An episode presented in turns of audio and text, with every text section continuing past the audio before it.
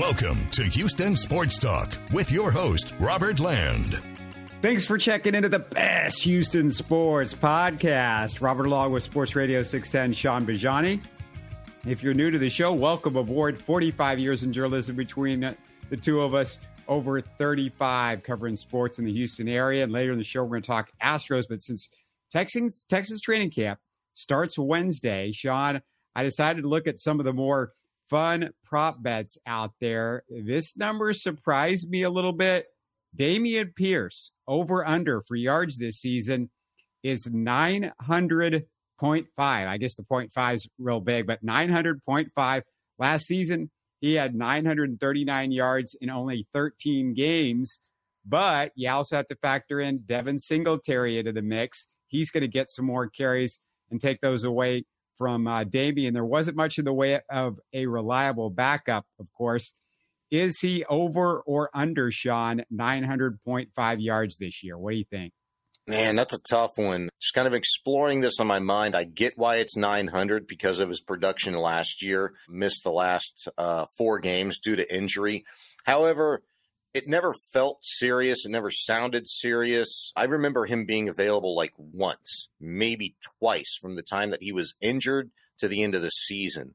And it just felt like a situation in which they figured out that, you know what, the dude could play and we're just going to shelve him. Even if it wasn't a playoff game, if the Texans were in a completely different situation last year, dude's playing once his ankle's right after a week or two. Now with Devin Singletary in the mix, and I think the question of how Bobby Slowik is actually going to be able to utilize both of these guys, it's going to be interesting because we know from a small sample size of 13 games last year and a crap offense to boot, Dameon Pierce can catch the ball out of the backfield. He can do a lot of great things with the ball in his hands. It would behoove Bobby Slowik and the Texans to get him the football in any way, shape, or form. And Devin Singletary, you know, is a really viable backup in this league. His health is probably going to dictate, along with the usage and really just how fluid this offense is, if Dameon Pierce reaches that 900 mark or not. I'm going to go ahead and take the over just because I think Dameon's going to be better than he was last year, even if it is limited touches because the offensive line should be better. The offense should be better. He's in his second year. He himself should be better. And so, for all of those reasons, I think we're going to see a breakout um, f- performance from Pierce on a team that actually matters this season. Yeah, I'll take the over. I just like the offensive line and this offense and what they can do better than last year. Let's go to CJ Stroud. Passing yards total, according to DraftKings, 3,400 yards. Mm. That's at 200 yards per game if he plays all the games. Do you like the over or under, Shaun? Man, you said 3,400? Yeah. From DraftKings? Yes. Okay. I'm looking at 3,200 from FanDuel. Granted, this was from earlier in the month. I don't know what would have changed, but that's a hard number. If it's, we'll go with your number. We'll go with 3,400. And even if I went with FanDuel at 3,200, I'd probably still take the under. And here's why. Yeah. Um, over the course of the last, I want to say, I can't remember if it's been 12 to 15 years, something along those lines. Maybe not that much. Maybe it was eight.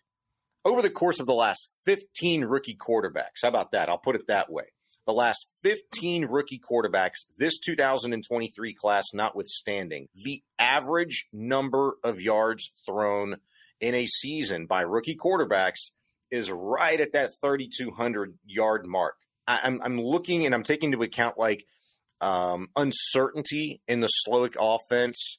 Stroud maybe needing a little bit of a learning curve to get used to the offense, to get used to the NFL period the fact that he doesn't have any real weaponry, not named Robert Woods, and we are a little bit a hes- little hesitant to put all of our eggs in his basket. We don't know what you're getting out of Nico. You don't know anything about Noah Brown. You don't know anything about John Metchie. You don't know anything about Tank Dell.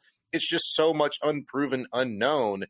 I, I think it's an easy, easy take of the under. I have yeah. to go under. Yeah, I mean, you don't have to convince me, and there is a potential that he could miss some games. Um, you don't know if he gets benched for a little bit for Case I mean, I don't know. A lot of different things can happen. That number is a little bit too big for me. I agree with you. Next up, speaking of his weapons, Nico Collins receiving yards this season. The over under that I saw was 632.5. 632.5. Just to give uh, yeah, a little bit more info, Shaun. He averaged 48.5 yards per game last year, but he's only averaged 12 games played in his first two years. If he averages 50 yards per game this year, that's 600. So, it, of course, if he plays 12 games, so that's under 632.5. Of course, if he plays more than 12 games and he's about the same yardage total, it's the over. So, what do you think? Over or under 632? I'm going to take the over and I think both things can be true. I think CJ can throw for less than 34. I think he can throw for less than 32, which I think he will. And I also think Nico Collins can catch for more than 630 yards for a couple of reasons. One, the Texans have got to figure out what they have in Nico Collins this year. Robert Woods is kind of like, at least this is how I'm viewing him, a Jimmy Ward, a Denzel Perryman, Cory Littleton.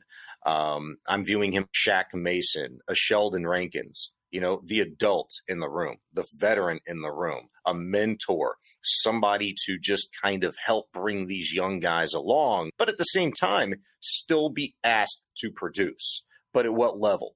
I think if Nico Collins and CJ Stroud slash Davis Mills slash Case Keenum, whoever the hell it turns out being for however long, if they just can't simply find chemistry with this guy, then I think after year four, you can definitively say it's a Nico problem, not a Houston Texans problem, not an offensive issue. Isn't though this real hard, Shaun? Because you have Tank Dell and you have Dalton Schultz, two guys yeah. that a rookie quarterback is going to look when he gets in trouble, and he might not hit that first one or two progressions, which is the wide guy. That to me makes this really complicated because I really do like Nico Collins, but it's a rookie quarterback. It does, but you have to think about like, okay, you know, look, Schultz, we've talked about it since day one of his signing, is going to be a great emergency valve for CJ Stroud yeah. Uh, in this offense. Same with um, Tank. Same with Tank, though his usage and, you know, how much, how little, and his health is a big question mark. That's the unproven and the unknown that I'm talking about, in which the Texans have so much of. Also, this the Texans are going to run the football. They're going to run the hell out of the football.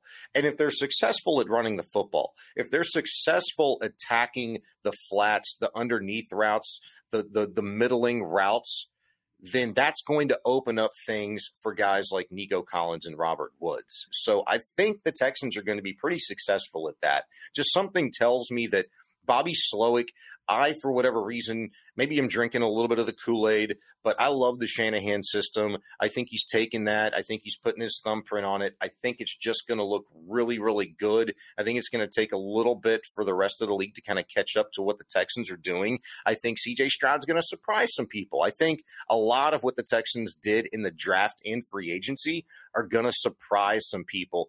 And for the simple fact, too, it should just simply yield more opportunities because you could close your eyes, play this thing blindfolded with DeMeco Ryans and Matt Burke heading up this defense with everything they did defensively in the draft and free agent wise. It should just quite simply be better. And for that reason, I think the Texans are going to get a lot more opportunities, more touches to take some shots on offense.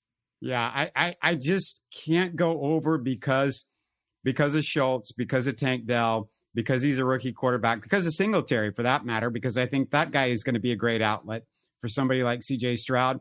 And Nico's just got to show to me he can also stay on the field for a full season too. And, and that's something else we're going to have to look for. Dalton Schultz receiving yards, 500.5 yards, which is a real interesting number, Shaun. This is one of my real, I, I think, most difficult decisions because 577 yards in 15 games last year for Dalton Schultz, 808 yards in 17 games the year before that. He hadn't been under 500 yards the last three seasons in Dallas, but it's a rookie quarterback. It's a new offense. What do you think? I think if he's going to be the guy that the Texans hope he can be, and look, he's here on a very team friendly deal, who knows? If the Texans don't come calling, if they're not in their situation, who knows if Jerry Jones pulls the trigger and makes him an offer he can't refuse for an absorbent amount of money, which a lot of people thought he was going to get, if not in Dallas, then elsewhere, certainly. I think the guy's got game. I think he's a versatile player. I think he's a better blocker than a lot of people think. And quite simply, if he does what we all think he's going to do and not just even be that emergency valve for CJ Stroud, but be a top target for CJ Stroud in this offense. And he's a guy that lowers shoulder and gets some YAC. I mean, I, I got to go the over with Dalton Schultz. And again, I think both can be true. If we anticipate CJ Stroud to throw for fewer than 34 and I think 3,200 yards, but I'm calling for an over for Nico. I'm calling for an over for Dalton. An over doesn't mean I think he's going to catch for 900 yards. I just think he's going to go over, you know, 500 and some odd yards. I'll go 600 yards for Dalton. I'll go 680 for Nico. Uh, that puts you at 1280. So it's still looking pretty good to stay with the under on CJ. Yeah, to me, it's easy call. It's the over as long as he stays healthy because you're talking. Yeah for a guy that's done it every single year. And I get it, it's a rookie quarterback, but somebody's got to catch the passes in this offense. And there's not many other guys on this field that I trust that have any history of doing it outside of Robert Woods, who were worried about his health. So, yeah, to me, I agree with you. You take the over, over under Will Anderson. Will Anderson sacks is 8.25. No idea how they calculate the 0.25, but Shaun, does he have more than 8.25 sacks in him, over, under. Man, let's just call it eight. but it's a it's an interesting interesting number, right? So over under eight sacks. What was it? Uh, two years ago, I believe it was Jonathan Greenard who led all Texan pass rushers with eight sacks. Maybe it was eight and a half, something like that. And nobody has been in the double digits since J.J. Watt wore a Houston Texan uniform. Will Anderson 8.25 sacks in his rookie season. Could I see it happening in this defense? I'm going under. I'm going under. You're going under. I'm going to go over. I'm going to go over. I really think Will Anderson is going to be special, but just how quickly is he going to be special? Th- that's the question. I, I have a good feeling about this defense with DeMeco. I love what they have in the secondary. I love it without Steven Nelson, mind you and that's that's something else that we're going to continue to have to keep an eye on and address at a later date. But yeah, I love I love the 8.25 number over for Will Anderson. The only reason I'm going under is because Will Anderson, there's going to be a lot of pressure on him to do do a much better job in this defense than we saw last year controlling the run. I think they're going to have yeah. to let him focus a little bit more on that. I don't think he's going to get the leeway that he got at Alabama to go after the pass rusher. Um, I think they're they were a little bit more open because they had guys in the middle that they could trust and and guys you know on the second level that they could trust. So sure. for that reason, I'm taking Will Anderson in the under. He is the favorite, Shaun, to win defensive rookie of the year. He's at plus 400. Behind Anderson is Eagles defensive tackle Jalen Carter, Raiders pass rusher Tyree Wilson, we heard him talked about with the Texans, Seahawks quarterback Devon Witherspoon. Would you put your money on Will Anderson to win this award, or are you taking the field? I'm taking the field. It's tough because I just don't know what to expect from a lot of those other guys, particularly, you know, the other pass rushers, interior linemen, Jalen Carter, Tyree Wilson. I don't know much about the corner that you mentioned. But I think, again, in this situation, both could be true. I think Will could surpass that 8.25 sack total coming into the season and still lose, you know, the rookie of the year. Because if Jalen Carter is who we all thought he was going to be and still could be, obviously, you know, before the car accident and that whole fiasco with that drama, I was thinking, like, man, the Texans have to take this guy. they have to take this guy. And really, it was a coin flip. You give me Will Anderson, you give me Jalen Carter, I'm happy. And I think a lot of Houston Texan fans would feel the same way. But yeah, I think he can go over the sack total and still not win defensive rookie of the year because you're also talking about two really stout defensive players uh, in Tyree Wilson and uh, Jalen Carter. So Yeah, I mean, I'll take the field. I'm with you there. I think it's an easy play. I think it's an easy play, but I also think it's a smart play. Yeah, and I I don't know if that's much of a uh, a winner if you're going to these websites, but I'm just right. throwing that out there. Uh, I'm going to throw just a couple prop bets at you that I made up. Derek Stingley, games played. We know how important this little number is. What did he play last year? Was it eight or nine? I, I think it was, was it nine last year? I want to say it was nine. I think it was nine as well. I got to double check. I'm um, setting it at 11 and a half. 11 and a half. I'll double check while you're talking about it, but I'll set it at 11 and a half. I'm Ooh. trying to, I'm trying to trip you up with this one. All right, Derek Stingley, you're going to set it at 11 and a half. He played nine games last year. I'm going to go the over. I mean, it's a 17 game season. They just signed Johnathan Joseph to the uh, training camp coaching staff. And if this turns into something even a little bit bigger, maybe he takes on kind of like an Andre Johnson type of a role, you know, that Dre had for a couple of years working with the receivers and the Texans. I already think it's a great thing that Jimmy Ward is in house. I already think it's a great thing that just in the secondary period, Jalen Pitre had the year that he did last year and has the expectation coming into year two that that he does from people. I think it's a good thing for Derek Stingley because we're going to find out a little bit just what kind of a player, what kind of a person he is. Is this dude going to be a dog? Is this dude going to be a grinder? Is this guy going to come in with a chip on his shoulder? If not for that situation last year, you know, the trifecta of three straight years of hot, stinky, burning trash that the Texans were as an organization, does Derek Stingley play? So maybe we put a little bit too much emphasis on that injury and the amount of games played I would anticipate him playing and toughing it out a little bit more this year in a season that actually counts, a season that actually matters in terms of wins, not just losses. So I think 11 and a half, if you're going to set it that, I'll take the over. I'm taking the under until Derek Stingley proves that he can stay on a football field. CJ Stroud, interceptions. CJ Stroud, I went the other way. I didn't go touchdowns because this is where I thought I could really trip you up. 18 and a half is what I set the number at. Shaun, I put it at 18 and a half because that's about how many Deshaun Watson would have had his rookie year if he had played all 17 games. Remember, he got hurt. So it was about 18 and a half he was on pace for. Yeah, had, how many games did Deshaun play? yeah, that's what, no, I'm saying he was on pace. He had eight interceptions in six and a half games, and that was when he was still learning how to play quarterback. Right. But I'm going to say if it played out that way, he would have had some rough spots, a couple of bad games and it would equaled out, and he would have had about 18 and a half interceptions. So, do you like the over or under for CJ Stroud? It's a little over, little over one per game. It's a lot to unpack there. Um, one, I mean, I get the comparison. The last franchise quarterback the Texans thought they had was Deshaun Watson, and this is the next one in CJ Stroud. So I get the comparison a little bit, but I don't know if you need a gun to your head to say that if I asked you who are you mo- more excited about coming in as the starting quarterback for this franchise? You just said Deshaun Watson because you could see it, you could feel it. The guy had been a champion at the highest level. But the question about Deshaun Watson coming in, you may have forgotten this, was his accuracy. He had some interceptions in college. They were concerned about his accuracy coming in. And CJ Stroud, CJ Stroud coming in. What do we hear about CJ Stroud?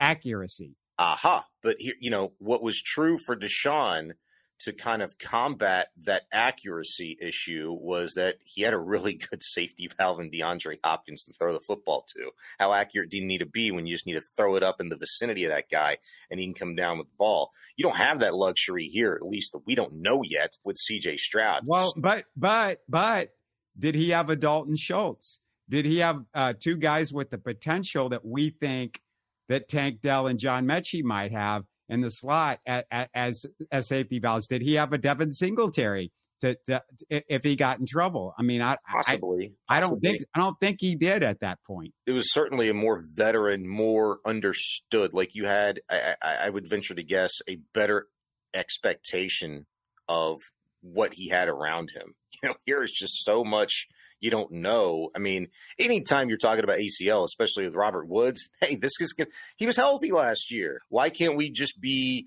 uh, positive and think that, well, hey, he was healthy last year. He should be healthy this year. Like the ACL is behind him. It's two years ago. But I think it's much deeper than just personnel, what's around him. Uh, in talking about this number that you put out there, 18, did you say 18 or 18 and a half interceptions? 18 and a half. 18 and a half. I think it's more than personnel. I think it's also how many opportunities is he going to get? If he starts week one, then, you know, we, I don't even want to talk about health because anybody can get hurt. I'll just say this that going back to that same research that I uh, referenced about the uh, over under in terms of yardage that CJ Stroud uh, throws for this year. Over the last 15 rookie quarterbacks, I want to say the average amount of interceptions for those guys was at 13 and a half. And I don't have the hard numbers in front of me. I wrote about it. You can check the article out on sportsradio610.com. It's all those numbers, what to anticipate, expect from a rookie quarterback, whether or not they start week one or not. I think it's 13 and a half. I just think 18 is really high. And because he is so accurate, even despite going into camp without having a really reliable and somebody that you can become mentally comfortable with that he can throw the ball to, not named Dalton Schultz, I'm still going to take the under at 18 and a half. Yeah, the number that you threw out there over the last 15 rookie quarterbacks, it can get a little bit skewed because we just That's added another game to the schedule. We just added, uh, uh, uh, there's one more game on this schedule, more, which allows one more chance at, at, at having those kind of mistakes. I mean, I remember a guy that everybody loves now, like one of the greatest of all time, his rookie season, Peyton Manning.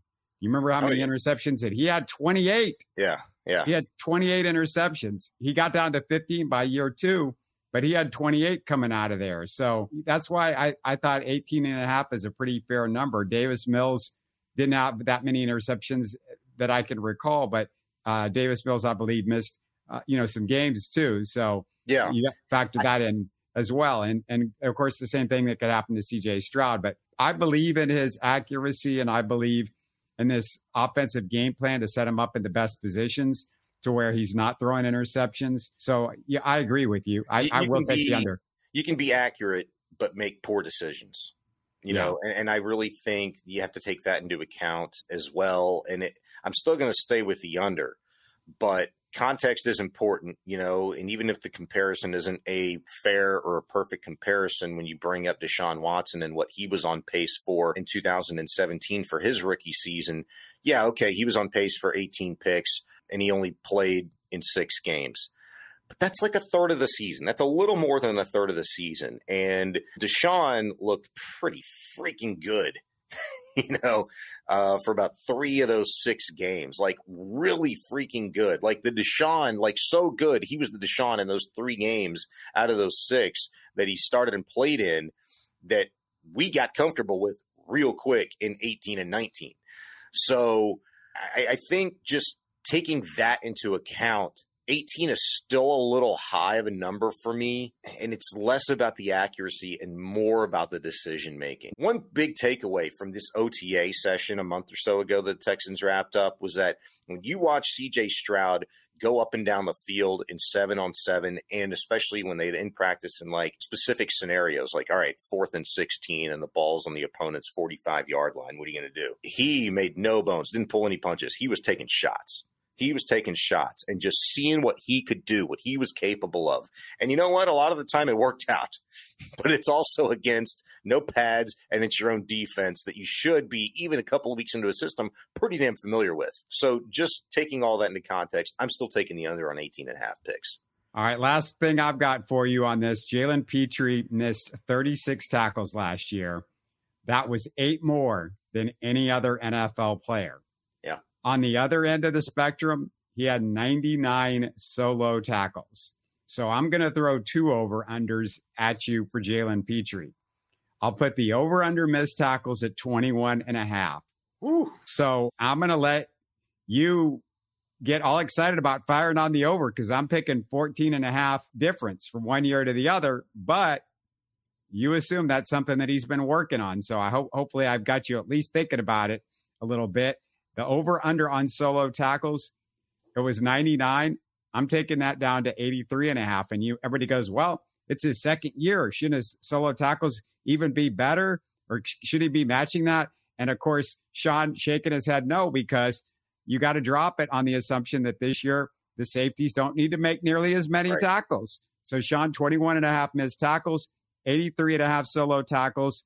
What's your over under? What do you think? I'll take the uh, solo tackles first. You're putting it at 83 and a half. I'll go ahead and take, and that's still a difference of about 15 and a half, 16 tackles. So I'll take the under. I'll take the under at 83 and a half, I believe is what you said, 83 or 83 yeah. and a half. I'll take the under on that. Now, as far as the missed tackles, going from 36 last year, which was a league high by a lot, eight, in fact, is what you said, and you're going to set the bar at 21 and a half yeah. missed tackles this year. I would like to know from a context, you know, just for some context, like what 21 and a half meant in 2022. Who had 21 and a half missed tackles? Where was that ranking? Was that like if you said, all right, somebody had 21 and a half missed tackles at the strong safety position, is that a good thing? Is that like, no, no, is that no. a bad thing? No, it's bad. That's bad. It's real bad. Like, like I said, he had eight at 36. He had eight more than the second worst person. That means the second worst person had 28. 21 yeah. and a half has still got to be pretty, pretty poor. But for him, this would be a huge improvement. Huge improvement. But I also you know, assume that he's not gonna have to make as many and, open field tackles too. And chances chances is you know the linchpin here. You know how many opportunities will he have that he had last year? How, many fewer opportunities should he have this season? If we're gonna say that he's going to make sixteen at least sixteen fewer solo tackles and make uh, what, 15 more, at least 15 more would be tackles, period. That's pretty good, man. I'll take the under. I'll take the under at 21 and a half. So I'll take two unders. I, I think he uh, hits the under for solo tackles at 83 and a half. I'll take the under there. And I think he hits the under for 21 and a half missed tackles. I like that. I feel good about it. Yeah, I'm going to take the over, but I think it's going to be close. It'll be like 22 or I mean, I feel like it's that's right right where the number should be. It's right about there. But just just for context, okay, because all these things, you know, you can kind of like you start to paint a picture, right? Of like, okay, what you actually think this team is going to do, what they're capable of. All right. Hey, look, I had over Nico for receiving yards. I had over Dalton for receiving yards. I took the under for CJ Stroud in yards passing. But Jalen Pitre's a baller, and you and everybody else could see that last year. Guys like that stick out like a sore thumb when they play for a crappy team, a crappy defense. Both were true last year for the Houston Texans. This is supposed to be markedly improved, and I stand by this. It's got to be the most improved team on paper from where they'd come from to where they are right now in the entire freaking league. So for that reason, I think this team is going to be better up the middle at stopping the run. I think they're going to be better on the edge at stopping the run.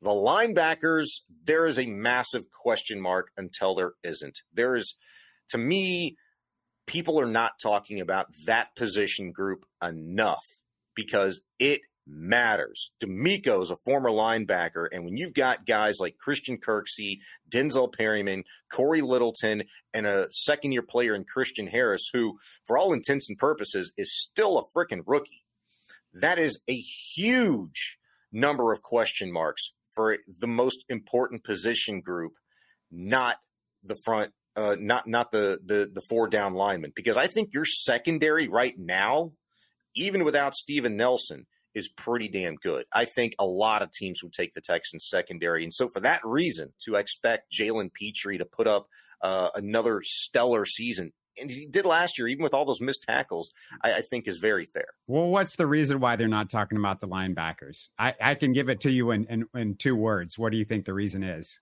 I don't know. I, I, I don't know because there is not a staple guy in that linebacker core. Your highest paid And well, that's that's familiar it. Familiar guy on this Houston Texans roster. His name is Christian Kirksey, and he very well might be a cap casualty. Uh, you don't know what Cory Littleton can give you. I mean, he was a Pro Bowler like what five years ago. You don't know what Denzel Perryman can give you. He was a Pro Bowler like two or three, four years ago and you don't really know in what capacity Christian Harris is going to flourish. He has some well, raw it, talent, it, raw ability. It, it's two words though. You you you're you're you didn't answer my question. The reason well, why know. the reason well I know no buzz no buzz because because there's no top draft picks there, and like other positions where you have Derek Stingley and Jalen Pitre in the first and the second round, and Will Anderson in the first round. On the other side of the football, they're loaded with first rounders on the mm-hmm. offensive line you know, wide receiving core, not so much, but Nico Collins was at least a second round pick. That's the position group where there's just not high draft picks. Yeah, period. it doesn't mean you shouldn't be talking about him because Look at Jerry Hughes last year. Led this team in sacks with, I believe, eight and a half, nine sacks. Well, it's it's boring to talk about guys that don't have high ceilings, and I don't yeah, think but you know what's fun Christian- to talk about is your team actually trying to win football games again, and your defense being a big reason why. And one of the most important position groups on your defense is is struggling with the most the depth issue, and so I bring up Jerry Hughes because he was such a beast on the edge last year. Eight and a half sacks, nine sacks, I believe it was for this team. You're expecting Will Anderson to be much of the same on the opposite side of Jerry Hughes this season. And look, I know there's some other guys there. There's going to be sacks out there. Jonathan Greenard, how does he factor in? Rasheem Green, is he even a member of this team, you know, beyond training camp? I don't know. There's some other talented pass rushers here. Jacob Martin's in camp with the Texans. You know, let's see how that goes. But if you're going to be good on the edge, then where does the run go? It goes right back up the middle. They were horrible up the middle last year. They had no thumper in that linebacker core. And on paper, right now, today, they don't have a thumper in that linebacker core. well, so yeah, but that's talk- the reason, Shaun. You're asking what's the reason, and you just keep saying it. There isn't the guy that anybody's excited about. You do not have to explain to Texans fans how important the defense is in the linebacking core. They know it, but you're asking the question. There's no buzz. Why doesn't anybody care? Because these guys are not high draft choices. Why do you expect anybody to get excited? Nobody's seen them, Shaun. We haven't even played get excited. We, I'm not saying we, get excited. I'm not yeah. saying get excited. I'm saying pay attention to it. If you're going to talk about this team being better and improved, then a key piece to that is the linebacker core. And so I don't think people are talking about it enough in relation to how important it is that they don't have depth there right now.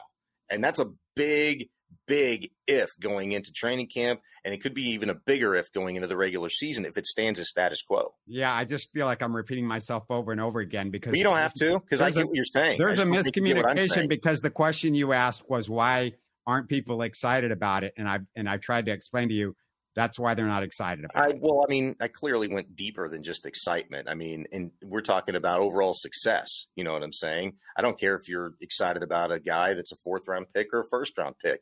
Hell, get excited about Henry To'oTo'o. Maybe, maybe that's a guy that you can get excited about.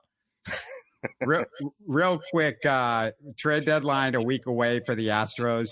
Uh, what do you think it's going to cost them to get what they want in a trade? And I assume for a starting pitcher, we know bullpen additions it might cost you a mid to lower tier prospect. That's it. I mean, I go back to this uh, to this well. Where do you have the most pieces in which you'd be willing to part? And if you do part with one of those pieces, is it going to be the right one? And how much is it going to hurt? And I, I just I don't like it. Trades hurt, and I feel like whatever deal is done, and there will be one done, it's going to freaking hurt. And I'm talking about the outfielders, you know, between Julks and Meyers and McCormick. To hell with, you know, Bligh Madris and guys like that. They offer no value. Kessinger offers no value. Get out of here with that stuff. It's just going to cost you major league talent right now. Well, I, I mean, if you ask the fans and you ask the Astros organization, nobody's saying, oh, it's going to hurt to give up Meyers or Julks. The only one that would really hurt, McCormick. we know, is McCormick. That's but it. Yeah, that would hurt. That, that's what I'm saying. I mean, if we're being fair, like Julks has played an integral part, you know, in this team's success. Uh, and and McCormick has three years of club control Mm-hmm. Arbitration, yes, but club value. Yeah, you want to talk about value? He obviously uh, brings the most value, and he's been one of your best hitters and best defenders this year. And if you lose him, that's going to hurt. And you probably are going to lose him if you get the top of the line pitcher. Um, that but it's it. but but he cannot be the best prospect or the best player in a, in a top of the lines. There's too many other teams with better farm systems and more mm-hmm. stuff to give. I, you know, I, I'm just amazed that Astros fans are like, you know, we'll get, we've got three nickels for you. We want, we want your hundred dollar bill for our three nickels. Exactly. I mean, well, that's every trade proposal every year in the history of sport. But it's, it, I've never seen the, I mean, I've never seen the ridiculousness that I've seen in some of these Astros social media. Listen to sports talk radio. yeah. More I used to hate fielding those phone calls. I'm glad I don't have to do that one so much anymore. But you hit the nail on the head. Um, and this is this is how I see it that when you don't have top of the line prospects to wheel and deal to get exactly what you want, what you need, and you know, per Dana Brown, the Houston Astros, they'd like to get a top of the line starter and some help in the bullpen. Those have been uh, the top two things most talked about over the course of the last couple of months. I know once upon a time ago he'd said he'd like to have a left-handed bat, but I think this this team is going to get the job done uh, from an offensive point of view, especially when Altuve comes back and Yordan comes back and they're healthy and producing. You need pitching, a starter, and at least one reliever. What you're going to have to give up is multiple mediocre prospects in your farm system and some major league talent to get that done. But if you're giving up major league talent to get that done, Chas McCormick, I don't know who else you could possibly throw in there that wouldn't hurt, severely hurt the Astros offensively right now, that you could get a really top of the line starter and or two solid relievers in this bullpen that would make you feel better about the fact that you don't have to rely on the same three, four dudes every single night. That's going to run these guys. Yeah, the, the, the, bullpen guys should be not difficult. We've seen the other general managers of the Astros have had, especially James Click. James Click was a master at that. And we're going to see how good Dana Brown is at getting the relievers for a small price because he he got a ton of those guys. Kendall Graveman was a perfect example of, of somebody like that. But when I look at one prospect that I would be nervous about giving up if I was the Astros, boy, if you guys don't know about Luis Baez, 19 year old Dominican outfielder, he's hitting about 400 with a over a thousand OPS mm-hmm. in, in, in Fayetteville for the Woodpeckers right now. This kid is he's a young stud, but he might be somebody that they can dangle. You know, if you're not willing to dangle Drew, uh, you can dangle Baez because you know those are the type of guys that you know stud prospects that you might have to give up. And we talk about how do you get the offense better. I keep saying everybody else keeps saying, "Oh, we got to go out and get a lefty bat or whatever." You know what? They don't need a lefty bat. No, the offense is sitting in the dugout. Jose Altuve, unfortunately, is sitting in the dugout. Uh, Yordan Alvarez is sitting in the wrong dugout as you and I are speaking. Yeah. Sitting in the dugout is uh, Yainer Diaz. That improves your offense probably by a thousand. And also in the batter's box is a guy named Alex Bregman and and another guy named Jeremy Pena. And those guys, you got to get more out of those guys. I, you know what? Alex Bregman, clutch, a thousand OPS this year with runners in scoring position. Runners on, or might even be runners on base, but runners in scoring position, a thousand. But Alex Bregman, if there's not guys on base, that doesn't mean you need to just give up the at bat. 600 OPS when there's nobody on base. He's got to be the Alex Bregman that we used to see a few years ago. That guy's got to yeah. show up again. It's not like yeah. he's 53. He's he's in his prime right now. 100%. 100%. Uh, you mentioned Jeremy Pena. We're a week away from the trade deadline. Is Jeremy Pena an ALCS, a World Series MVP. Is he going to be traded by this Astros ball club? Nah, I don't see it happening. What's the last World Series MVP that was traded the following season? I just don't there, think you panic. Has it ever happened? you don't panic about a, a guy that has having a couple. He just he's had a couple bad months. He, he actually was good, and if you look at his early numbers, they were good, and they were better than they were last year overall. They weren't World Series MVP good, but they were better. Yeah. And then the last two months, he's looked lost at the plate. Look, I've watched Corey Julks and Yainer Diaz and Chas McCormick all look better at identifying a ball in his strike when it's coming at him. Jeremy Pena swings at stuff in his eyes, two feet off the plate. If you throw him a slider, you might as well just uh, you know call it a call it a day and run back to the dugout because he's going to swing and miss and the at bat's going to be over with. But I don't know what the deal is, but he's got to get better at identifying the ball when it comes at him.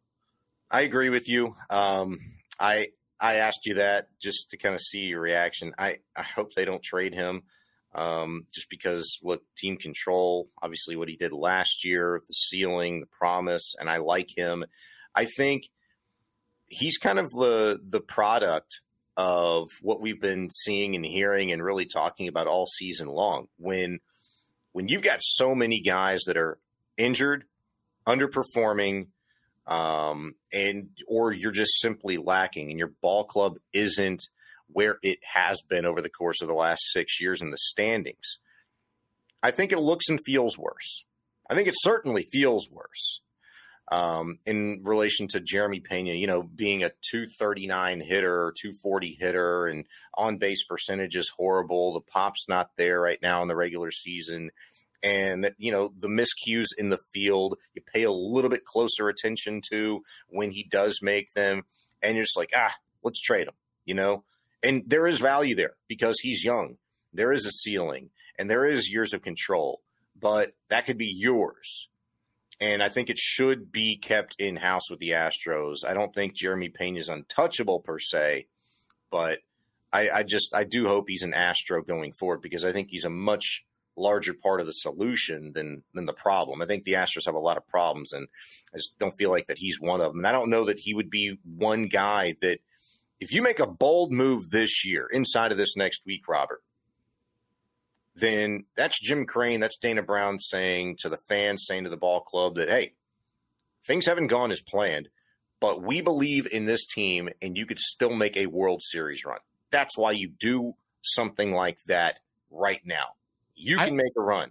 I, and, I, don't. I don't think. I don't think getting rid of Jeremy Pena is a dumb question because as good as he was in the playoffs, right. it's just it's just a month. That's it. It's mm-hmm. one month.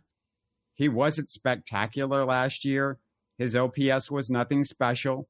His OPS has been nothing special this year. Mm-hmm. His defense, albeit a gold glove last year, I thought it was a kind of surprising gold glove to me, to be honest with you, with the errors that he made. Um, I, I think he's been good this year at shortstop. I don't think it's like, oh, and, and they just drafted a shortstop, by the way, in the first round. So somebody that I'm sure they might be very high on. So it's not crazy, but trying to replace your shortstop midstream when you when you're trying to go for a World Series to me, that might be a little bit nutty. And then you figure that this kid has got something in him because you saw maybe that glimpse that he could he could be good in their sophomore slumps and, and all of that stuff. You know, Shaun, I've been doing this show for it'll be 10 years in about seven or eight weeks. We're almost at 10 years I've been doing mm-hmm. Houston sports talk. And, you know, sometimes in life you, you don't know what leads to what. And I went to a wedding on Saturday. And if it wasn't for this show, there wouldn't have been the wedding.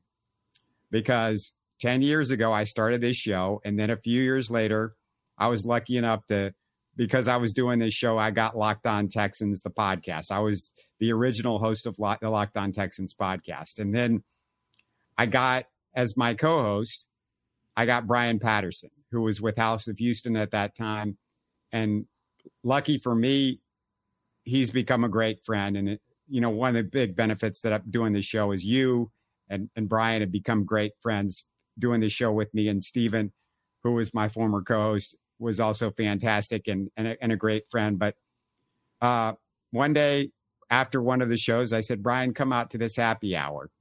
And uh, I'm going to this happy hour tonight and uh, or, or in a couple of days. And, and so he came out and I said, I see a couple people that I recognized. And I said, Brian, here's so and so and so and so. And they introduced us to their friend. And Saturday, Brian married that girl. So congratulations to Brian Patterson. Um, it, it makes me feel good that something like that came from what we're doing. Something good came from, you know, me and him going to that that there that night, and you just you just never know. I mean, it's what what happens in life. It's it's pretty crazy, and I, I just can't tell everybody that how excited I am that we're we're almost at ten years in in, in a couple of months. And if you enjoy the show, go tell your friends to listen to us and watch us. Uh, we would really appreciate it. We're going to be doing Texans post game shows again this year, which has been a tradition to do the Texan post game shows. Uh, we started doing them live last year. We're going to do them again live this year. Shaun is out there at Texans training camp. He's going to be telling us what's going on. So you get all that stuff, and you never know who's going to show up. You've heard Case Keenum and David Anderson and Glover Quinn in the last few months. You've heard Mirin Fader from The Ringer was on in the last few months. Um, we've had some fantastic guests over the years. Uh, Sage Rosenfels has been on the show, former Texans quarterback. Um, you know, just oh yeah, and there's guys like Altuve and Bregman and Correa, you know, and and somebody named Simone Biles. You might have heard of her, Olympic champion multiple times. So uh, it's just been great, and I'm, I'm just remind everybody out there, it's been ten years, and I appreciate you guys listening to us and watching us, and and and I love Shaun for helping me do this show. Good stuff, man. That was a cool story, by the way, uh, with Brian. I think uh, if we're all being honest to some degree, maybe not as cool as that. Um, maybe doesn't hit as close to the heart as that one did for you, but we all kind of have something like that. You know, um, what, what's that rule? You know, the uh, three degrees, six degrees of separation, whatever it is. You know, yeah. it's it's just one of those things, and you had me thinking about it. It's like, well, you know, I wouldn't have met my wife if I wouldn't have just uh, decided to go into broadcasting school at U of H after I, you know, had three different opportunities to join the Marine Corps uh, before I uh, uh, became a sophomore in college and, and, and, picked a major. And so now she's my wife. you know, it's just one of those crazy deals, man. So, hey, good stuff. And I'm glad to be a part of the show, man. Yeah. And just a reminder if you're new to this, get into go to YouTube and look under some of the playlists if you like Houston sports history, because I, I have posted up clips and full interviews from a lot of our best stuff, stuff that is just about history. So you, you'll listen to it and it's not going to feel old or whatever. But there's an Astros and an Oilers and a Rockets and a Texans and a Houston Cougars playlist with some of those clips of old interviews and old interviews. But there's also just all of them are in a, in a Houston sports history playlist and there's hundreds and hundreds of hours there. So if you get bored at work, or if you're on a family trip, or if you need something to keep you company at the gym, it's it's all good stuff to listen to. Go check that out and, and keep listening to us. We'll be back on Thursday, Shaun, with some Texans training camp. I am ready. You're listening to Houston Sports Talk. Hey, don't forget to support us by subscribing and commenting on YouTube. You can always listen to us on Spotify, Apple, or your favorite podcast app. Tell your friends about us and share our show links on social media. Spread the word, everybody. Thanks for listening. Yeah.